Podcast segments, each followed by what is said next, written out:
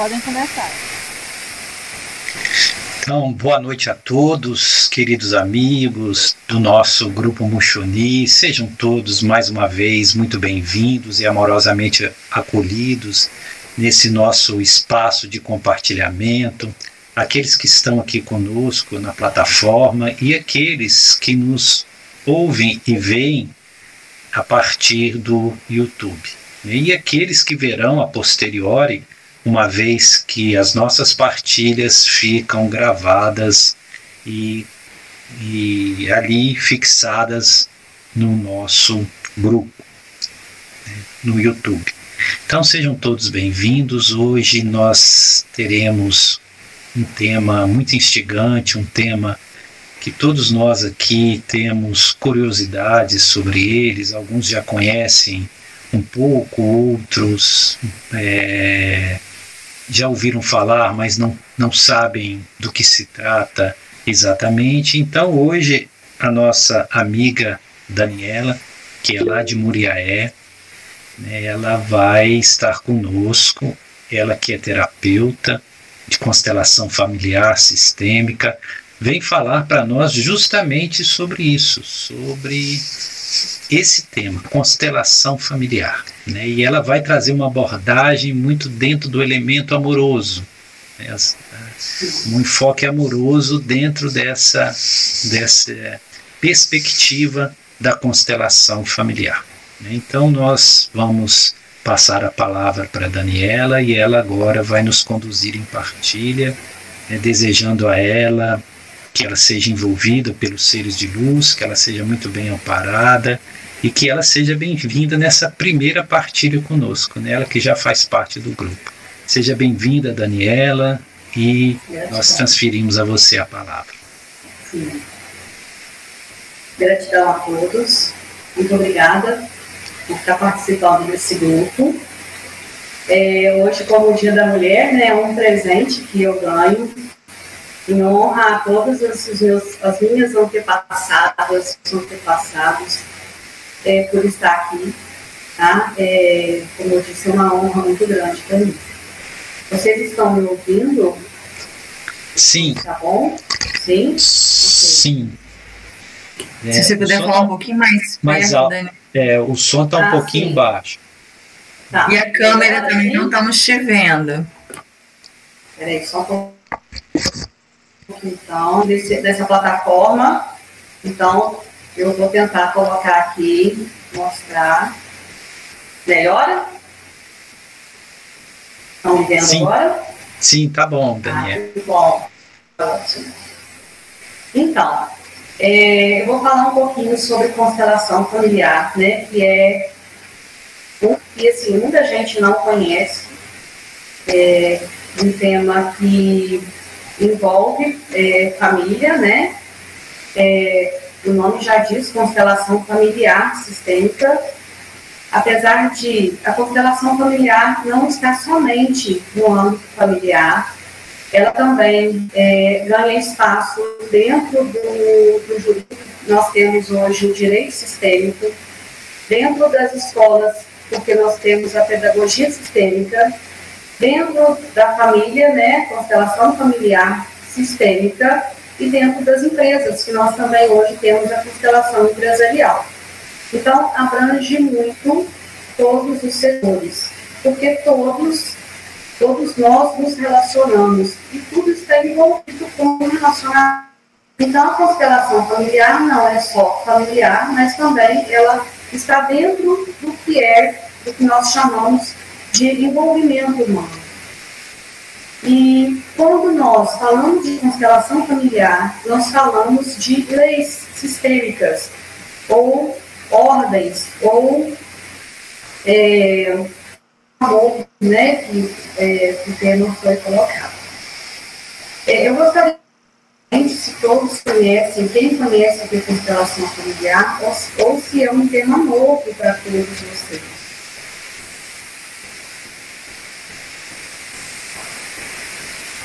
É, eu, eu conheço um pouco já algumas coisas, mas é um conhecimento muito incipiente, né? Não posso dizer que eu tenho conhecimento aprofundado disso. Conheço, tenho informações, mas não tem domínio desse conteúdo. Entendi. Mais, mais alguém? É um assunto novo ou não? Eu já vi alguma coisa, Daniela, mas tenho muito interesse, mas não conheço a fundo. Já vi algumas dinâmicas onde cada um representa um papel, né? E, e assim, mas eu não, não sei muito bem, não, não sei a fundo realmente os princípios, né, assim, que poderia ser feito como terapia.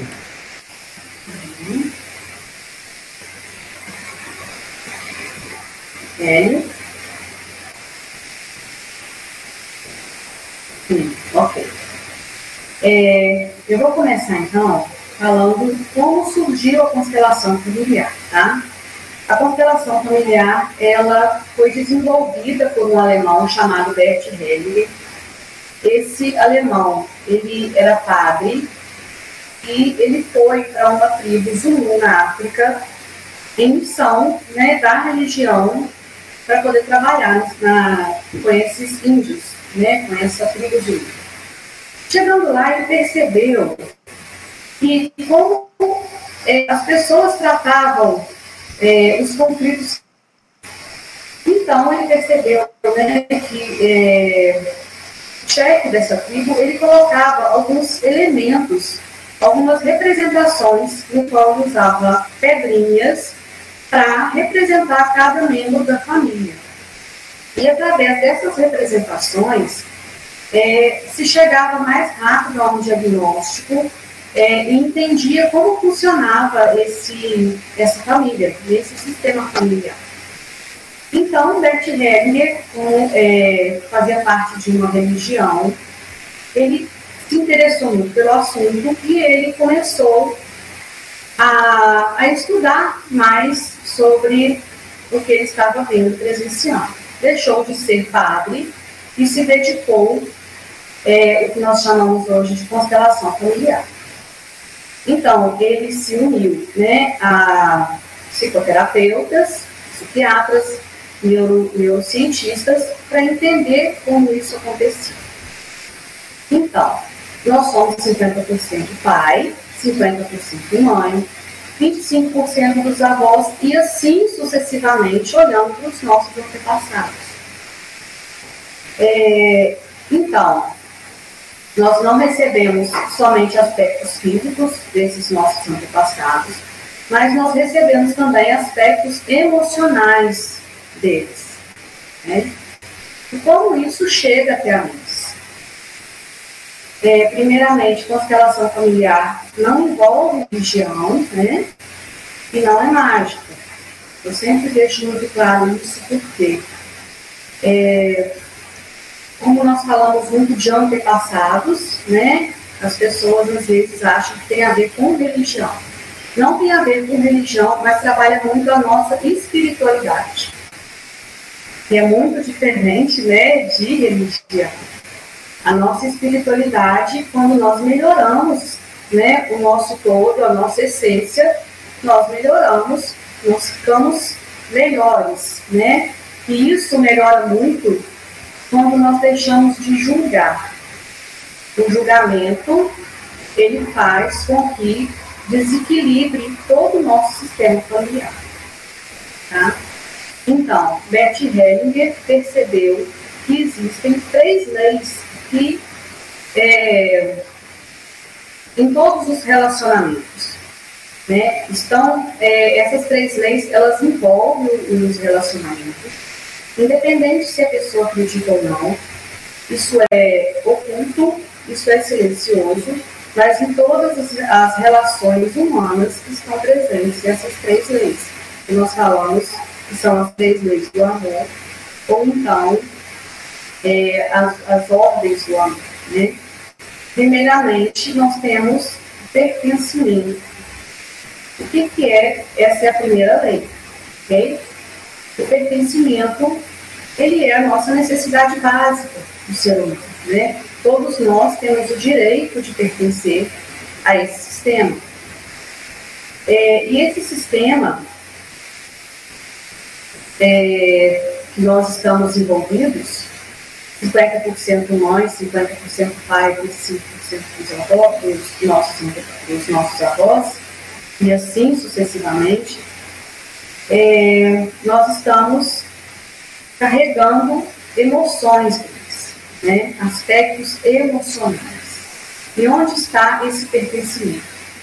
Como nós temos a necessidade básica de pertencer, nós, é, quando excluímos algum membro da nossa família, né, principalmente com julgamentos, nós vamos emaranhar esse sistema e vai haver uma desordem nesse sistema e que vai chegar até nós. Eu sempre dou o exemplo de uma engrenagem que é cheia de dentinhos, né? E essa engrenagem, quando é tirada é, um dentinho dessa engrenagem, nós, é, esse, esse falta. Né? E a roda não vai girar, ela não vai funcionar perfeitamente. Então, o que, que a vida faz? A vida, ela vai trazer de volta, quando tem noção no passado, ela vai trazer de volta para que seja lembrada essa exclusão, para que seja, é, para que dê voz a essa exclusão, que esse dentinho lá da engrenagem esteja novamente de volta, tá? Não sei se deu para vocês entenderem, mas a vida ela continua fluindo se a roda continuar girando. Então, cada pessoa do nosso sistema pertence e cada um tem o seu lugar. E cada um é importante no lugar que é. é temos hoje muitas exclusões por é, envolvimento em drogas, bebidas, né, dependências.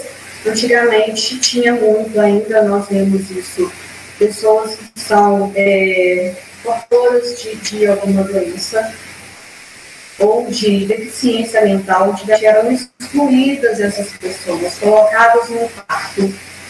Né? E essas pessoas, elas não tinham voz, elas eram excluídas completamente.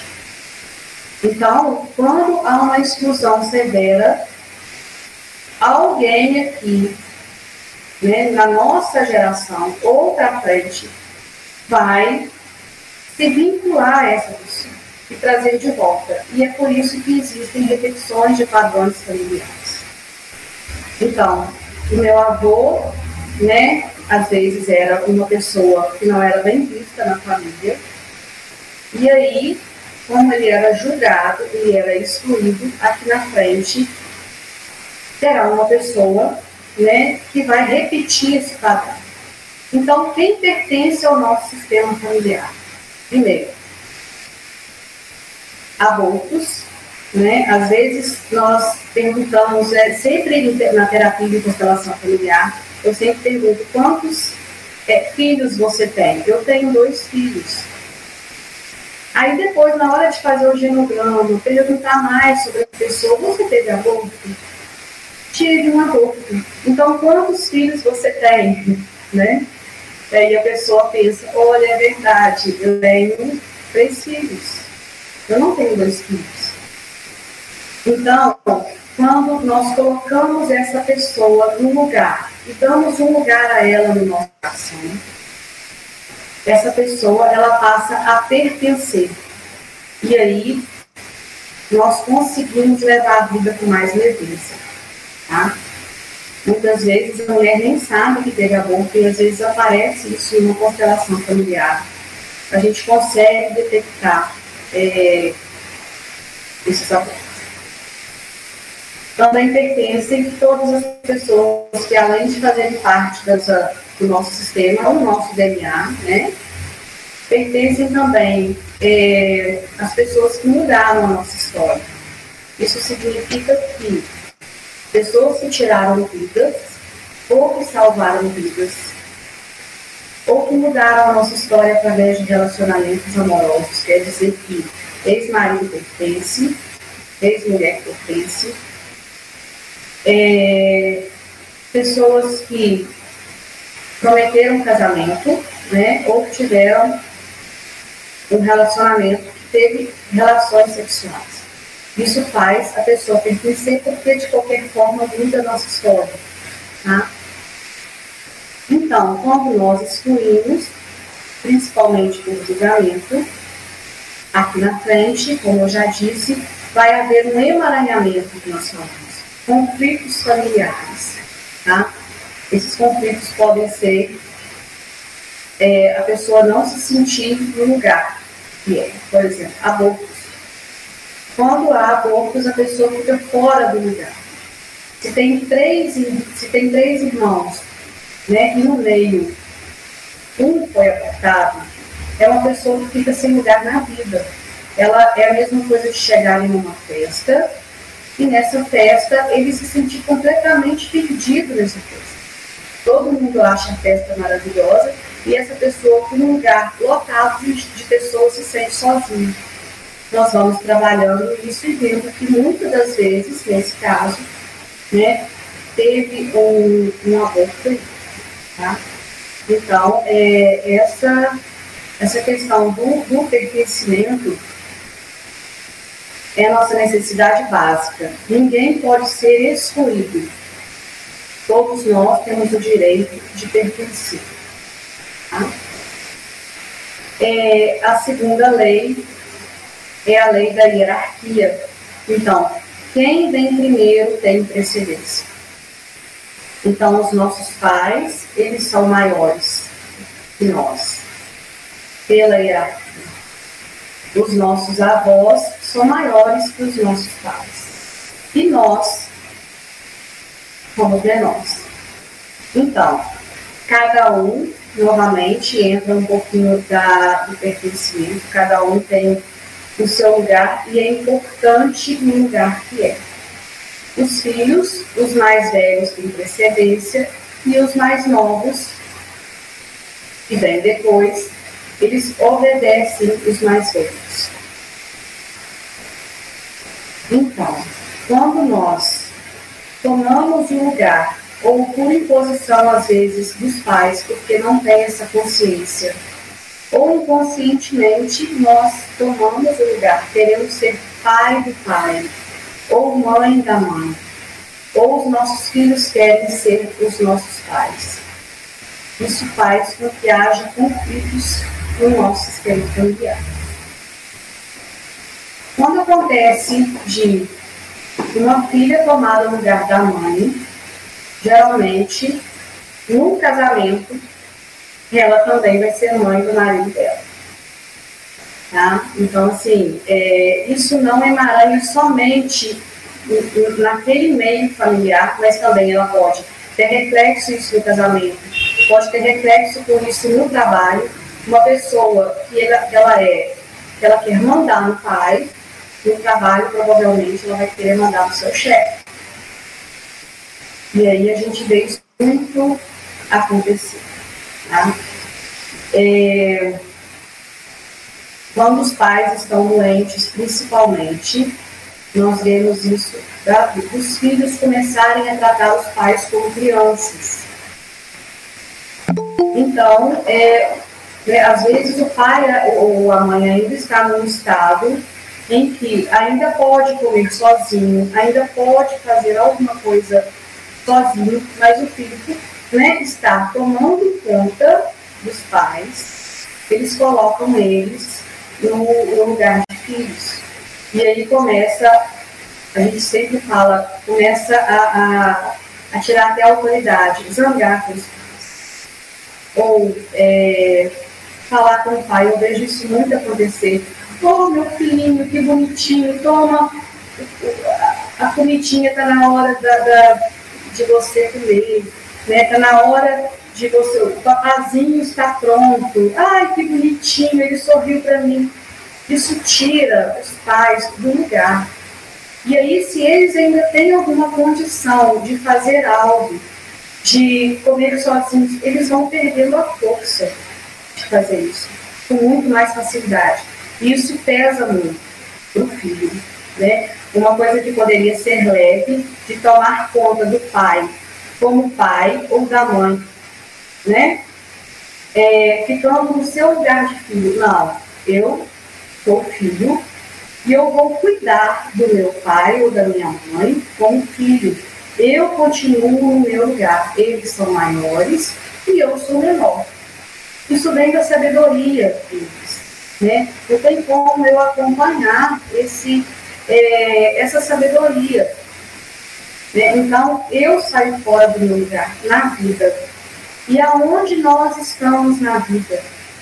E aí é o momento de cada um pensar onde eu estou posicionado, aonde eu estou ocupando um lugar. Qual é o meu lugar? Eu sou verdadeiramente filha ou eu estou me sentindo maior que os meus pais, ou estou sentindo maior que os meus avós. É, é um momento de pensar, porque quando a gente vai tomando consciência do nosso lugar, a nossa vida flui. E aí nós encontramos paz, porque fica muito mais leve.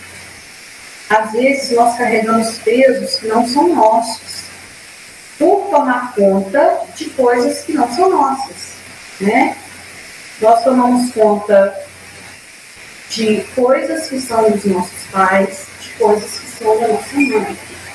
E às vezes isso, como eu falei de representação, é, Bert Hellinger usava muito é, as pedrinhas, é, os Zulus usavam as pedrinhas, e nós usamos na constelação individual os bonequinhos, não sei se dá para vocês verem ali. Né? Vamos colocar aqui o pai, a mãe e o pai. E aí, na hora que eu começo uma sessão de constelação familiar, eu peço para a pessoa escolher, coloque na mesa o seu pai. O seu pai. Agora coloque para mim a sua mãe. Ela coloca. E agora coloca para mim uma pessoa para representar você mesmo. Ela vai e coloca no meio do pai da mãe. Isso já me fala que ela está no lugar errado. Ela não está ocupando o lugar dela. Porque os filhos não têm que se envolver com relacionamento de pai e mãe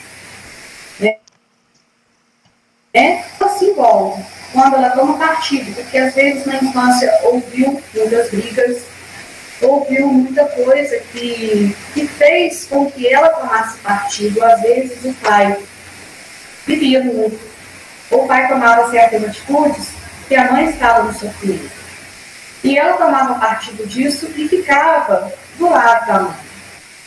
E na vida, ela se coloca ainda no meio do relacionamento no que seria correto, né, correto entre aspas, mas seria o mais leve ela ficar na frente dos pais atrás.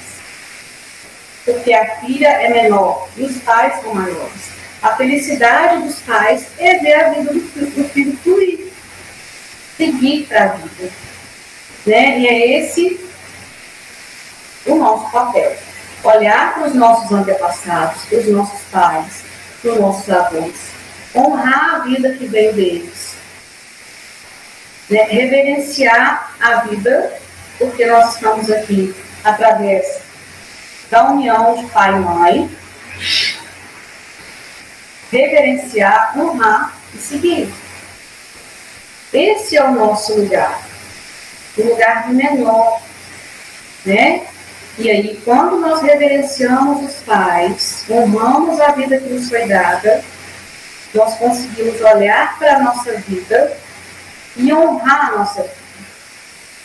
E aí a vida flui com prosperidade, com abundância, com tudo que a vida tem para oferecer. Tá? Então, cada um tem o seu lugar e é importante o lugar que é. A outra lei é a lei do dar e receber. A lei do dar e receber, ou a lei do equilíbrio, ou então é a lei do dar e tomar. Todo relacionamento exige equilíbrio. E quando está em equilíbrio, a paz reina. Tá? Principalmente em relacionamentos é, amorosos, a gente faz um pouquinho, espera que o outro faça também. Quando a gente vai fazendo, fazendo, fazendo muito, e o outro fica na zona de conforto e não retribui, provavelmente vai ter um conflito nesse relacionamento e o outro vai sair. Ou quem está lá em cima e fazendo, fazendo, fazendo, se cansa também, fica pesado. E aí, algo acontece que esse relacionamento vai dar errado, tá? Mas não só em relacionamentos amorosos, mas também de amizade. Nós vemos muito isso acontecer. Às vezes nós fazemos muito para alguém, é, ajudamos, ajudamos, ajudamos, sem perguntar se a outra pessoa quer ser ajudada.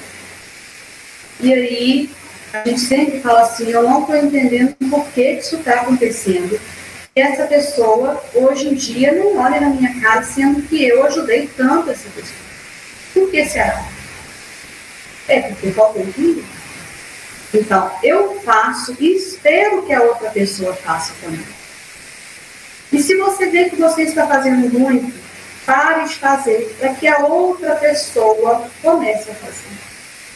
E se a pessoa não faz nada, você vê que você se sente maior que ela. Aí, ela que tem que procurar ajuda, ela que tem que procurar fazer algo. Porque se você continuar fazendo, você vai se sentir maior que ela. Um relacionamento, principalmente relacionamento de casal, 50% é responsabilidade de uma parte e 50% é responsabilidade de outra. Porque aqui, na hierarquia, somos iguais. Ninguém é maior que ninguém. Entende? Então, eu faço um pouco e espero que o outro faça. Assim, a vida flui. Assim, a conversa e o diálogo flui com muito mais facilidade. Essa é a base da constelação familiar. Essas três leis que elas estão atuando sempre, como a lei da gravidade, tá? sem a pessoa perceber. E quando nós começamos a, a perceber e estudar mais profundamente essas três leis, fica muito mais fácil da gente, de nós, né, entendermos por que as coisas estão acontecendo, porque eu estou em conflito que eu não consigo resolver. Através da constelação familiar, é, nós conseguimos diagnosticar isso. Tá? É, a constelação familiar vem do, do, alemão, através de, uma, né, de, de essa, essa, palavra, essa frase, constelação sistêmica familiar. Ela vem de uma tradução que veio falar que é constelação, mas na verdade, por não existir uma palavra que definisse, né, traduzir para o alemão, para o português ficou constelação, mas que na verdade é uma reorganização do sistema familiar, onde nós olhamos através dessas representações que podem ser feitas com bonecos ou qualquer outra representação, pode ser com pedrinhas, pode ser com pedacinhos de madeira, que a pessoa olhe e a pessoa consiga sentir como está funcionando o seu sistema familiar. Então, nós vamos, é, a gente fala que é, nós somos consteladores ou facilitadores, porque, na verdade, nós vamos somente observar e ver como funciona. Tá? Então, é, na verdade, uma reorganização. E através dessas representações, nós vamos observar e falar para o cliente onde ele está posicionado, qual é o lugar. Dar um lugar para o excluído, né? colocar isso no coração, para que ele passe a pertencer, para que o aborto possa ser contado. A gente não precisa concordar com o que a pessoa fez para ela pertencer, mas precisa dar um lugar a ela no coração, para que ela seja vista que seja aceita. Concordar é diferente de aceitar. Nós não precisamos concordar, mas aceitar que foi daquela maneira que nós não conseguimos mudar o outro. Nós conseguimos mudar a nós mesmos.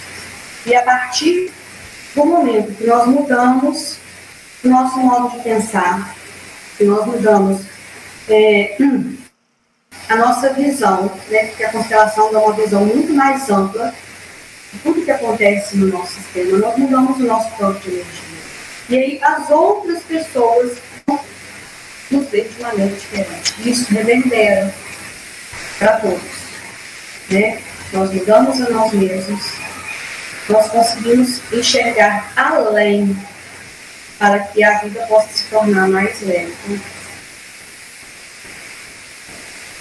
Alguma dúvida? Estamos abertos para algumas perguntas.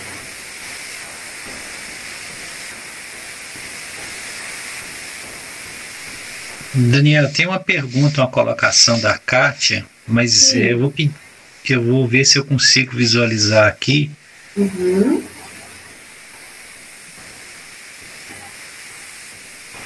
A Kátia perguntou: quando você fala em honrar as figuras de pai e mãe, precisa, em muitos casos, trabalhar o perdão pelos erros dos genitores no processo de criação dos filhos, que muitas vezes levou a esse erro que quebra de quebra de hierarquia.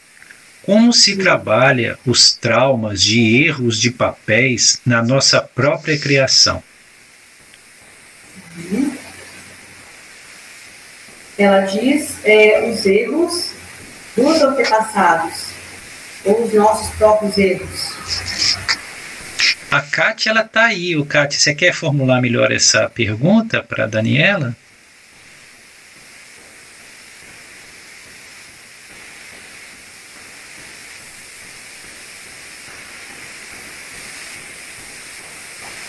Eu vou começar falando, Gael, se, uhum. se ela tiver alguma pergunta, ela é, ela está com o áudio dela fechado, parece.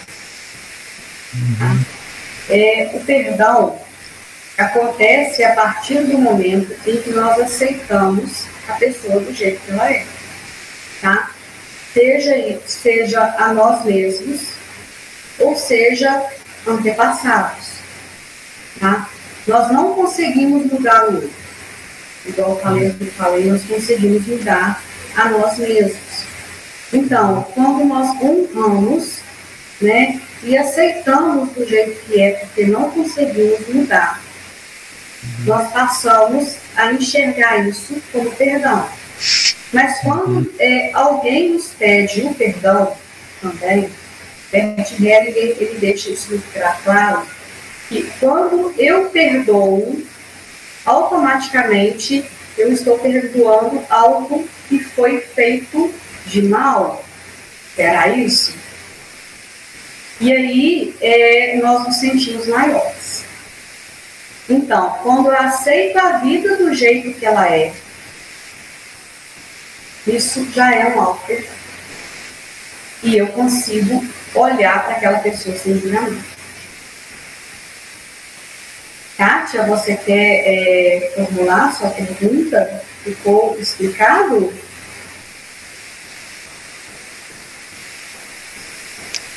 Eu não sei se a Kátia está com áudio, né? É, parece que não. É, eu entendi, eu vou até entrar aqui.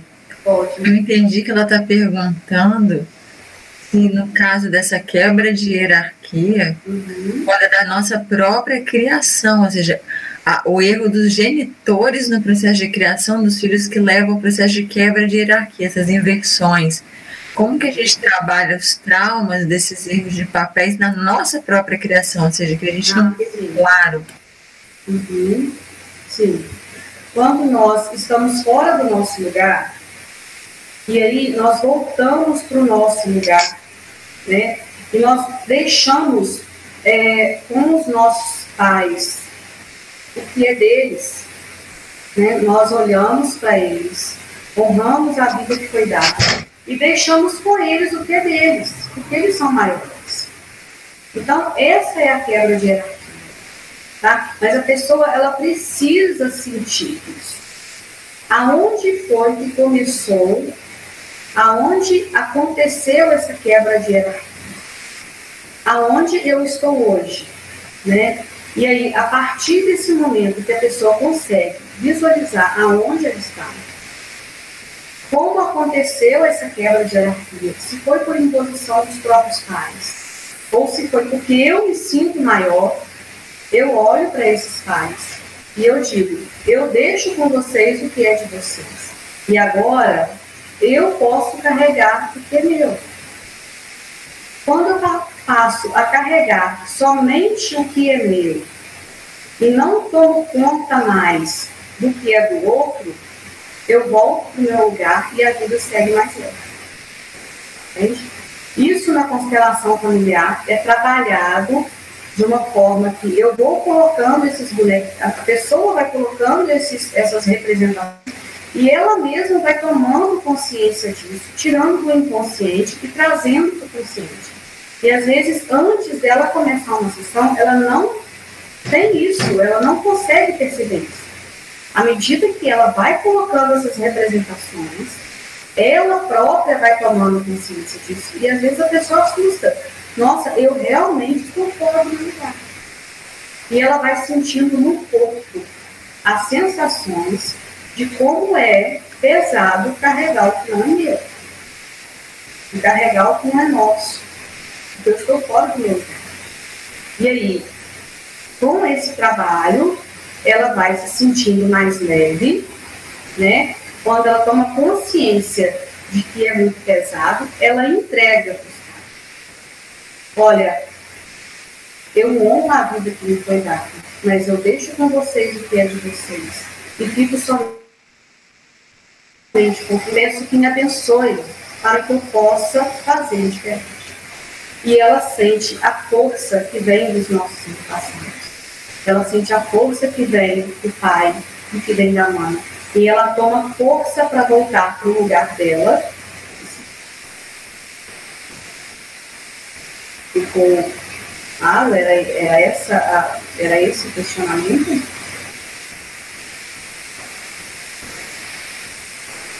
É, o que, que eu entendo que a Kátia está perguntando aí, que ela fez uma pergunta, é se isso significa se afastar dos pais, Não. né? É, afastar dos pais depende muito, tá?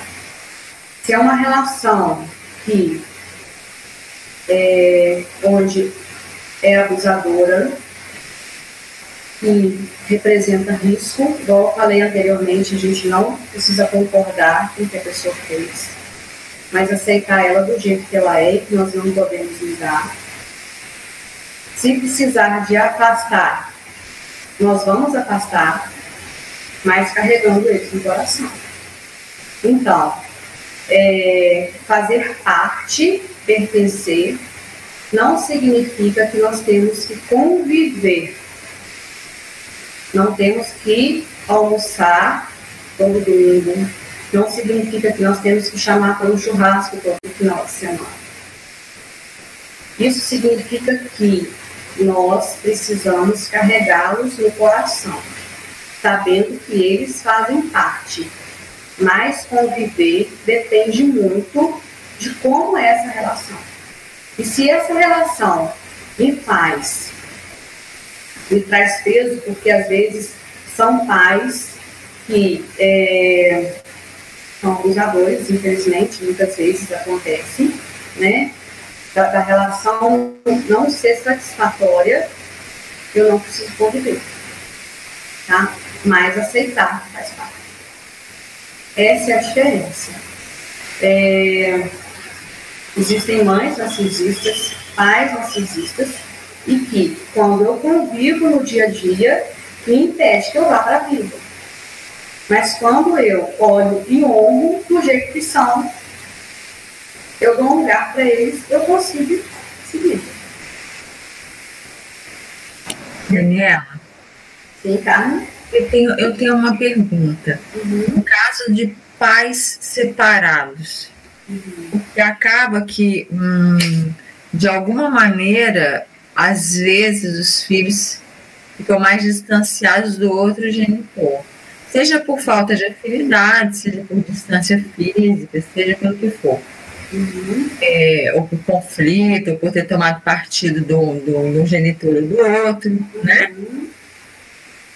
como é que fica a situação dentro. É, porque assim, falar que assumiu o papel de pai e mãe, isso aí é uma coisa totalmente descolocada, né? Porque o pai existe, a mãe existe, seja lá onde estiver. Uhum. Pelo que eu estou entendendo da constelação, cada um tem que ficar no seu lugar, Sim. mesmo que esteja deficitário. Ou seja, que não exerça aquela. Mas como é que fica assim na questão da separação? Que às vezes tem até distanciamento físico, né? Eu fiquei com essa dúvida.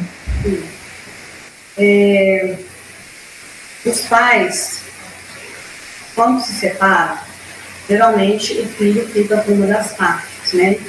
Essa criança, quando é, ela fica no meio de confusão e briga, quando essa separação ela não é amigável, vai gerar conflito com certeza para a criança e ela vai carregar algum trauma disso. Tá? Como é 50% é pai, 50% mãe e 50% dessa responsabilidade, quando isso é tratado de forma mais leve, a criança ela vai saber que ela não precisa participar dessas confusões, dessas brigas, mesmo que ela tenha presenciado que vai gerar algo para ela, né? Mas quando a mãe ou o pai é, tratam isso de forma que a criança não seja envolvida, a criança vai saber que pai vai ser pai sempre e mãe vai ser mãe sempre independente de como isso aconteceu. Porque o relacionamento deles é deles. A confusão deles é deles. Né? E a mãe e o pai vai ser mãe sempre e o pai vai ser pai sempre. 50% de responsabilidade com esse filho da mãe, 50% de responsabilidade desse filho com o pai. Tá? E quando uma das partes não assume, isso realmente vai gerar um conflito muito grande, porque vai gerar o desequilíbrio. E aí essa pessoa vai chegar numa constelação familiar, vai chegar.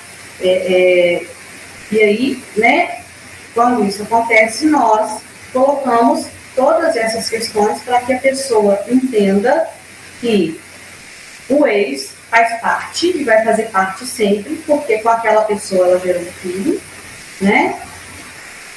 e a, e, e a mulher vai ser mãe sempre, né?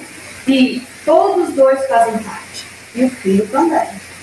Então, quando isso é tratado de forma em que todos possam dar um lugar, né, para a mulher, para o marido e para o filho, isso se torna muito mais mais confortável para ambas as partes. E a criança, no caso, não fica tanto tão pesado para a criança. Quando ela leva um problema para a vida com relação a conflito dos pais, provavelmente lá na frente ela vai ter muitos conflitos em relação à escolha de um parceiro também.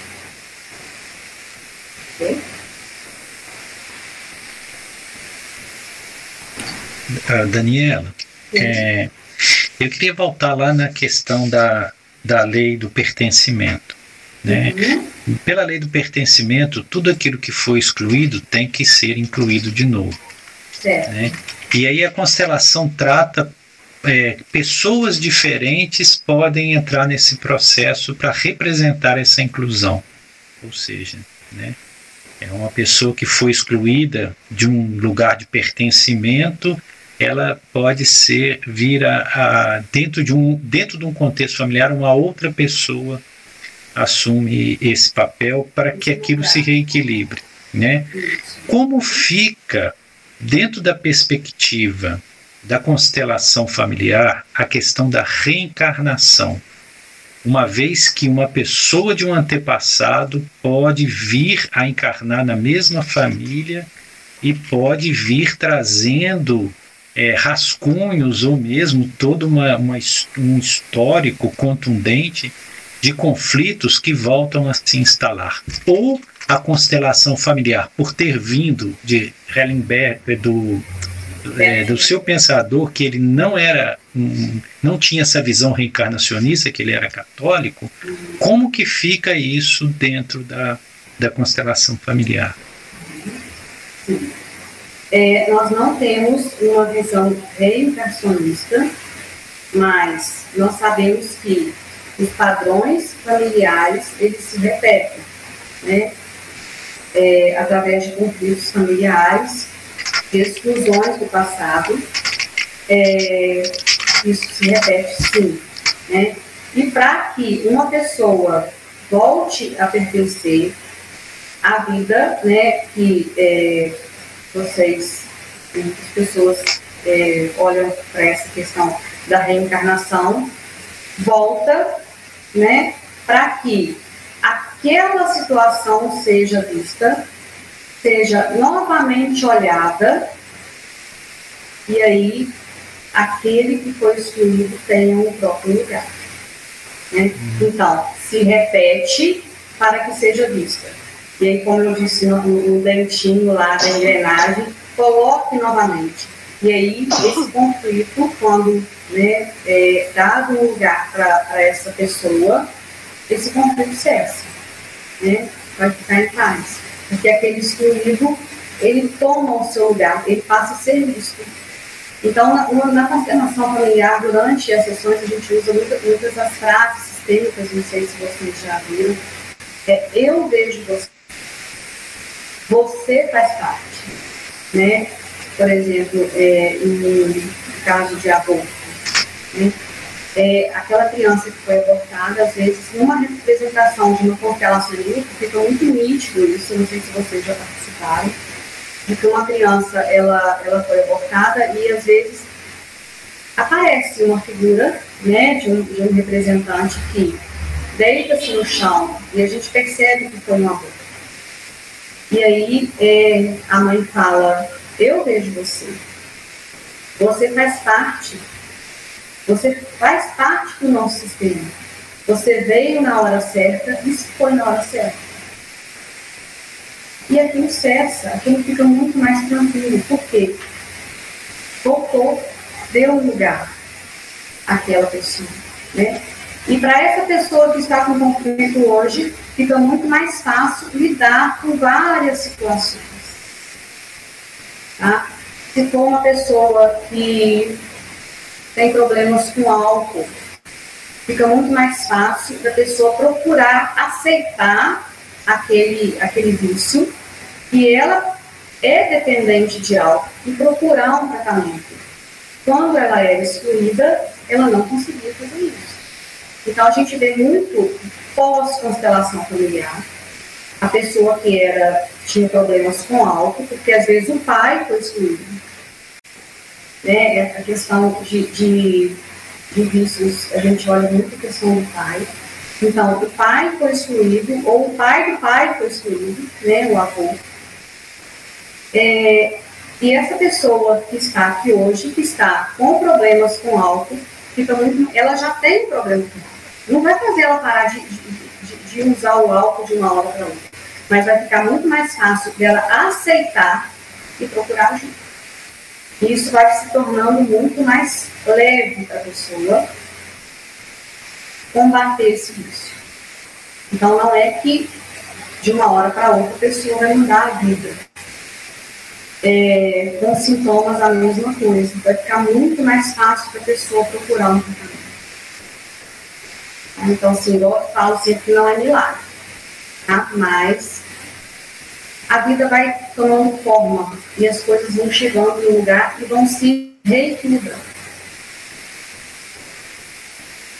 Sim, obrigado, Daniela. É, assim, o que não ficou muito claro para mim é é porque Bert Helling ele era católico, né? Uhum, então, assim, é, a constelação familiar trabalha com a questão da, da reencarnação, ao menos com, como hipótese, porque eu vejo muito desses papéis, como você citou essa questão da pessoa que deita no chão e representa uma, uma pessoa que foi abortada.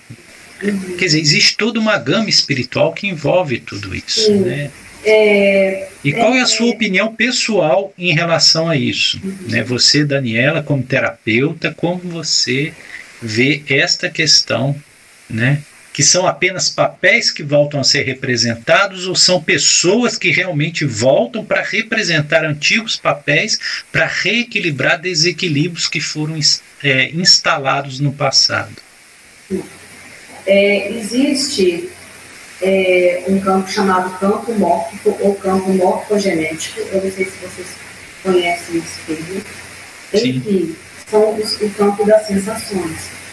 Então, é, quando eu chego num ambiente que eu sinto que o ambiente está pesado, né? Porque eu entrei em contato com esse campo, como uma antena de Wi-Fi, eu sintonizo na mesma frequência. Então, quando nós vamos fazer uma constelação em grupo, as pessoas que vão representar estão sentados, né? Eu tenho um cliente e esse cliente ele vai escolher um representante ou para ser o pai ou para ser a mãe ou para representar aquela pessoa que foi abortada. E através desse campo morfogenético, as pessoas que vão para representar passam a ter sensações e entram na mesma frequência energética daquilo que está acontecendo naquele campo familiar. E passam a representar. Isso é através de um inconsciente coletivo, que eu acredito, tá? E através de representação do que a pessoa traz do sistema. Então, ela vai ter as sensações. Tá? É, e é sempre por isso que a gente fala que eu, Daniela, tá? como terapeuta e da linha que eu sigo, eu acredito nesse campo morfogenético, que é o campo das sensações. Tudo que eu trago comigo está em mim. E quando vem uma pessoa para representar, vai sentir tudo que eu sinto. Então, se tem uma exclusão, o meu consciente sabe. E a pessoa, para representar, ela entra nessa frequência. E ela consegue representar. E ela consegue captar todas essas informações que estão em mim. Tá? É, eu vejo assim. Tá, obrigado, Daniele. É, vamos abrir para mais perguntas. É. Alguém que quiser fazer pergunta, né? Vamos. Deixa eu ver se tem alguma coisa escrita aqui.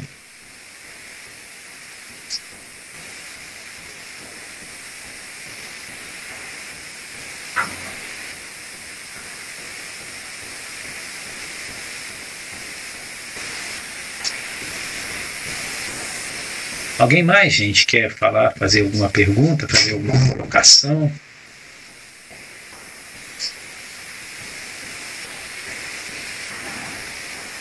Tem uma colocação no chat aqui que a Kátia colocou.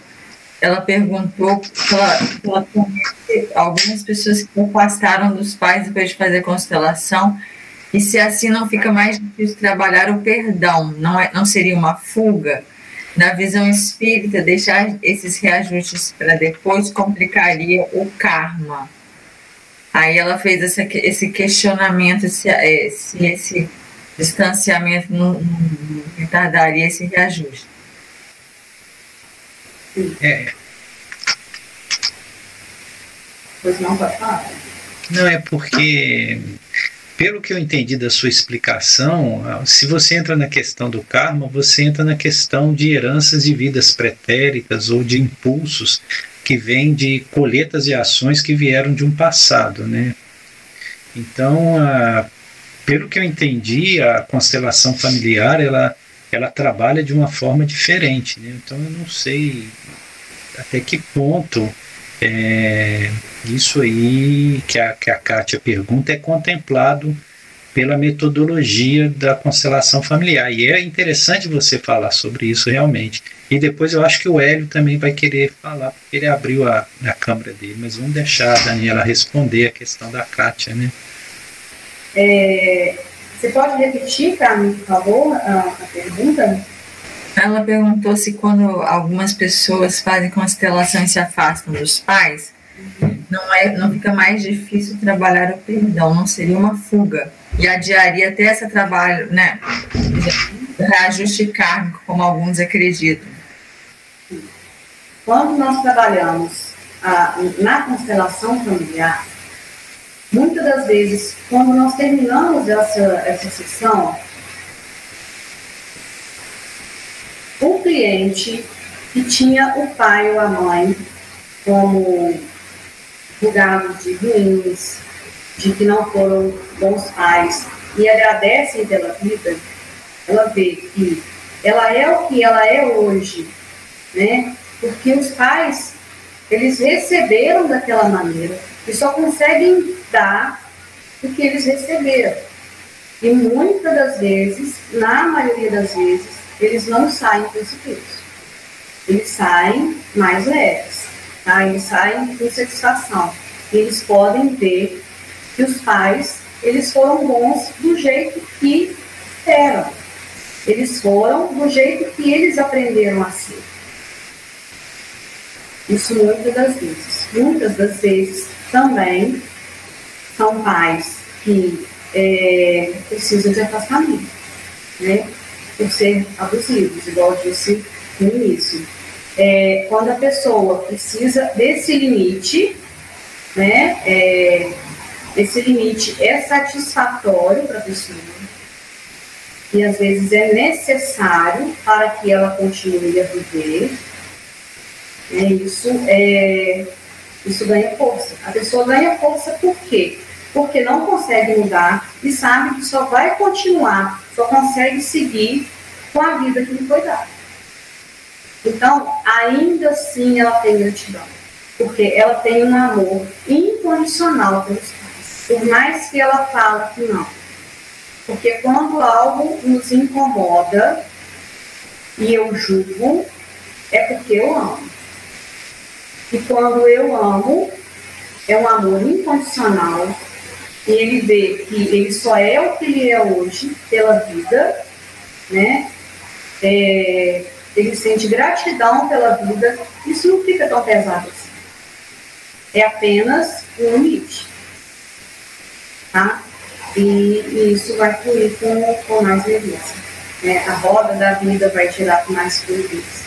Tá? Mas, geralmente, o que acontece quando a pessoa é grata pela vida, ela deixa os julgamentos de fora e ela consegue olhar para os pais e agradecer.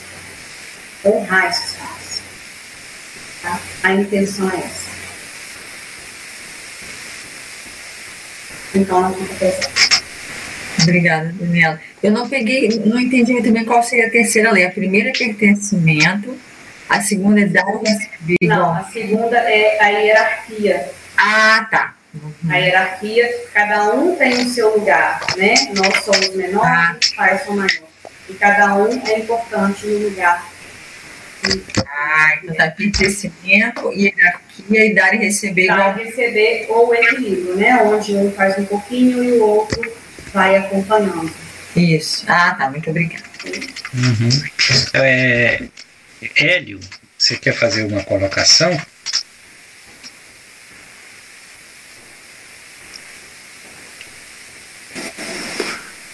Eu estou é, muitas coisas misturaram na minha na minha vontade de perguntar. Eu só queria Vê de novo, que acabou de perguntar, tem pertencimento e hierarquia? Pertencimento, hierarquia e, e o equilíbrio entre o dar e receber. Dar e recebeu. Pois é, eu, é, eu, vou, eu vou fazer um, um recorte aqui rápido. É, tem, tem algo assim que nesse momento que me dói é assim, é, filho de uma família numerosa, morando na roça, um interior muito bonito, e o pai que cresceu tocando gado, passando muitas necessidades, cresceu aquela pessoa bruta, e minha mãe que sacava as coisas e me, e me entendia. E nós éramos sete filhos, e meus pais pela bondade deles, adotaram quatro sobrinhos que perderam a família. Então nós éramos 13 crianças. E eu sou o filho do meio. E o filho do meio é um desenhista que só quer desenhar. E a mãe entendia e o pai não. E eu passei, eu aprendi a dizer não para dizer não para o não do meu pai. O resto eu falava não aqui, sim, aceitava. Esse é um, é um ponto que eu cedo, cedo eu entendi assim, eu digo não para o não dele e vou apanhar porque eu vou fazer isso que eu quero fazer e ele vai me bater e, e esse é o preço que ele que ele está me cobrando, eu vou pagar. Ele que me bata, mas eu vou fazer e fiz. Ele não conseguiu arranhar a minha identidade. A minha preocupação, eu nem sabia nada disso, mas a gente vai vendo e crescendo, aprendendo, e tem, eu, era, ele queria mexer nesse lugar e ele nem sabia onde ele estava mexendo. E eu não deixei ele bagunçar a minha identidade. E eu cresci assim, aí de cara, quando começa a aprender assim, o que é homem, o que é mulher? Não tinha feminino masculino, eu aprendi irmão. Eu estou fazendo eu não vou demorar, eu prometo. vou enrolando. Aí assim, e, aí eu aprendi assim que mãe, é, mulher era minha mãe e pai, é, homem era meu pai. Então eu tinha medo de pai, de homem e, e, e adorava a mulher. Então assim, quem é mulher? Minha mãe. E homem, ah, é aquele danado daquele cara ali que é meu pai. E isso foi a vida inteira e, e trabalhando com ele e, e, aprendendo a lidar, dizendo não para ele, para o não dele, apanhava, fui crescendo, a surra foi diminuindo e foi chegando, chegou num ponto que eu cresci e deu aquela hora de dizer para de me bater que eu estou saindo de casa. E, e saí e foi minha vida então e, e passei assim é, a viver só lembrando da minha mãe e do, do pai do meu pai. E eu sentia falta tremenda de eu ser, eu quero ter lembrança do meu pai. E isso me fez muita falta. Eu já, já adolescente e sentindo falta, e assim, eu quero ter, quero ter uma referência de pai, caramba. Por que, que não tenho isso? Eu sei que eu não tenho esse cara aí. Então, isso foi um dilema. E aí saí, fui trabalhar e consegui, eu consegui trabalhar bem, sempre dedicado e fazendo muito bem feito e tudo mais. Um belo dia, muito tempo depois, eu tive um momento muito obscuro da minha vida, que foi há, alguns anos atrás, e onde, quando a coisa pegou mesmo, eu cheguei no fundo do poço, eu só falei assim: a culpa é do meu pai. E pronto. A culpa é dele, por isso que eu estou aqui. Foi ele que, ele que fez, eu, ele que me fez causar, cavar esse buraco. E, e, na medida que eu fui. É, eu não saía, e aconteceu uma coisa muito, muito legal, que eu acho, eu acho que, que foi legal, que foi assim, lá no fundo da, daquele poço, eu acordei. Eu precisei chegar no fundo de um poço para despertar. E nesse despertamento, eu parei para olhar e falei assim: eu não vou culpar esse homem mais não. Eu fiz esse negócio, acho que assim eu vou conseguir subir uma escada por aqui. Eu vou, dar, vou sair, já que estou acordado, eu acordei mesmo. Eu falei, não vou culpá-lo mais. A minha culpa foi tanta que eu estava sentindo a minha culpa e parecia que estava sentindo a culpa dele de saber que ele era culpado. Olha que coisa. E eu segurei esse tranco. Foi o momento pior para sair daquele, daquela profundeza, sentindo aquela culpa toda. E eu segurei, segurei e venci a culpa. Olha, eu vou falar para vocês, eu venci um negócio que eu, Hercúleo, que eu jamais imaginava assim. Eu consegui, eu consigo, eu fui lá e venci. E tirei o meu pai dessa conversa. E aí, assim que eu consegui aceitar aquilo tudo. Tirei a minha culpa e perdoei meu pai. Eu perdoei de verdade. Eu olhei para ele falei para a vida dele toda e disse: Te perdoo, pai. Você que nunca me abraçou, que nunca me disse que me ama, você que nunca deixou chegar perto e só me fez medo e ter pavor pavor de homem. Olha só, eu não podia chegar alguém grande perto de mim que eu corria alguém fardado, eu corria. tudo aquilo que me, que pudesse causar algum medo, alguma coisa na mão, vai bater em mim. Então, isso eu venci nessa, nessa dificuldade que eu passei. Ali eu perdoei ele. Assim que eu perdoei, eu me perdoei também. Eu falei, quer saber, eu vou me perdoar disso também, eu tenho que sair daqui. Eu estava decidido e saí. E quando eu saí, eu, eu, eu aceitei. Aí eu aceitei e fui saindo. Quando eu saí, eu tive que me adaptar, readaptar, agora voltar à vida. E ele apareceu. Ele apareceu perdoado. Na minha mente, ele já havia morrido e eu, e eu fui segurando aquilo. Agora, é, perdoá-lo foi algo que me fez bem. Aí eu entendi por as razões que aquela era a forma dele me amar, aquela foi aquilo que ele aprendeu. Ele me ensinou uma coisa, me ensinou a ser empregado. Ele não me ensinou a ser dono de nada, de construir, eu construir. Então, é, deu tudo errado. E eu sou um artista e cresci artista, sou, a arte me escolheu, é, a história é maior aí. E assim, e sempre fui artista e sou artista.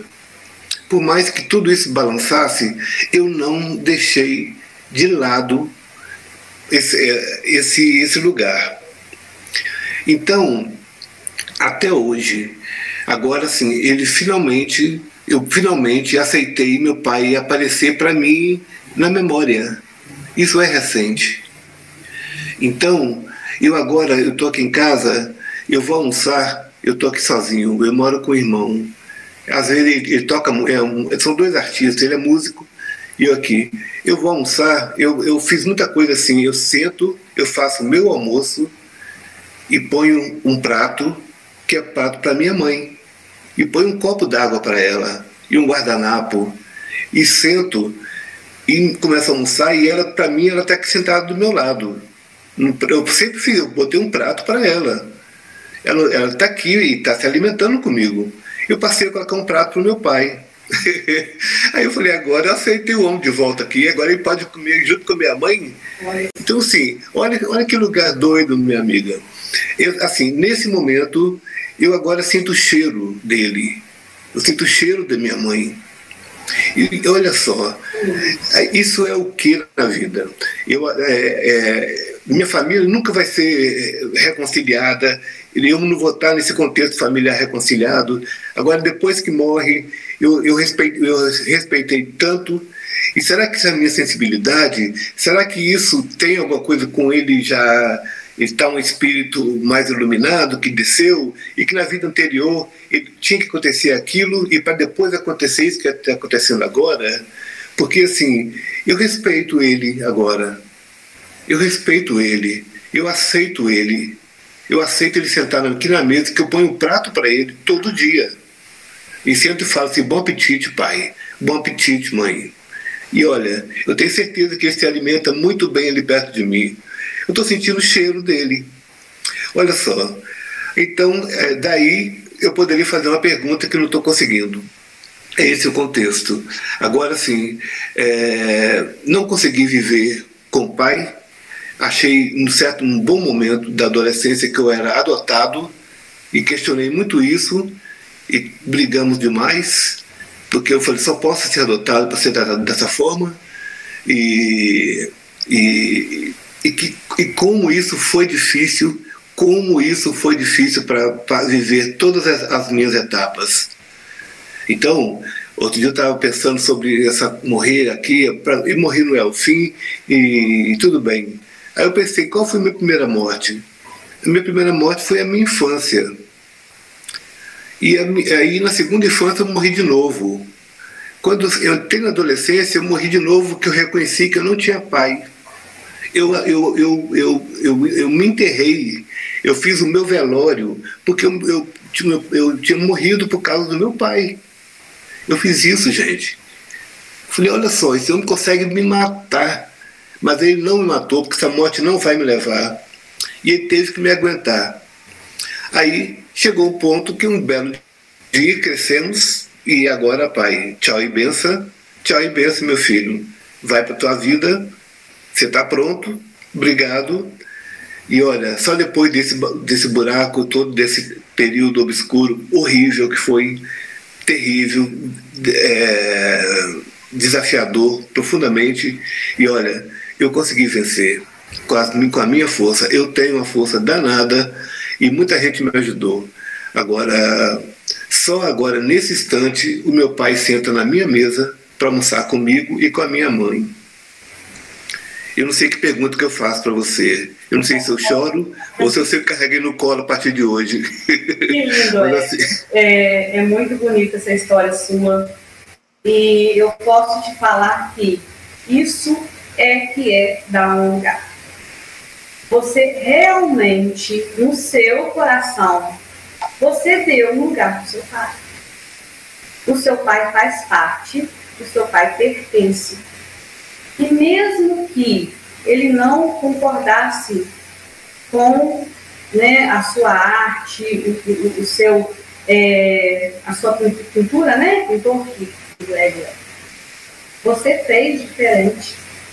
Você conseguiu fazer diferente e você conseguiu honrar a vida que lhe foi dada. Porque hoje você consegue olhar para a sua vida e olhar para o seu pai e colocar o seu pai na mesa. Por que isso? Porque você tem um amor incondicional pelo seu pai. Por mais que o seu pai tenha feito o que fez e você não concordar com isso tudo, porque a gente não precisa concordar, mas a vida foi assim você não conseguiria mudar o seu pai. Mas você conseguiu mudar você mesmo dentro do seu coração e conseguiu incluir esse pai. E eu tenho certeza absoluta que hoje você olha para esse pai e pede a bênção para ele. E ele realmente te abençoa. E ele realmente está no seu coração, ele realmente está aí. E ele realmente faz parte e você honra essa vida.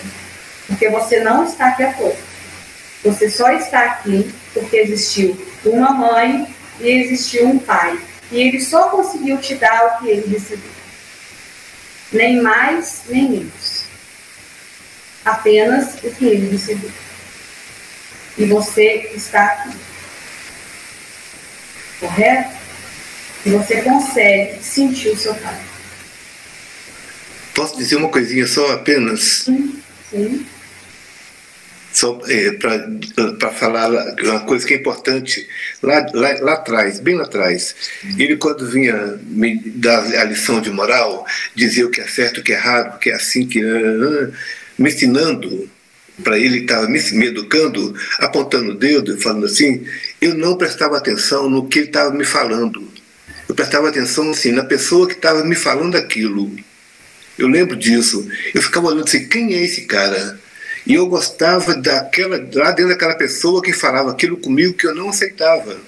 E eu gostava daquela pessoa e não dele, que tá, aquele autoritário ali. E olha só que coisa estranha. É, agora sim, outro dia alguém, alguém falou, não sei se ganhou, um, um vídeo alguém falando assim de que o educador educa nada, quem, quem educa é a pessoa lá, que é assim, o aluno está vendo quem é que está falando. Eu estava olhando para isso, eu olhava isso para ele. Eu olhava nele e falava assim, eu vejo nele alguém assim que é que é que eu aceito. Mas agora assim, aquela o aquele falatório todo dele não entrava e nunca entrou. Mas eu olhava lá dentro, quem é?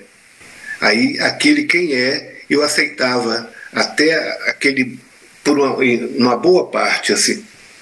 Enfim, é isso. E é, só de almoçar e sentir cheiro é, já é um negócio significativo, né? Isso mudou sua vida, né?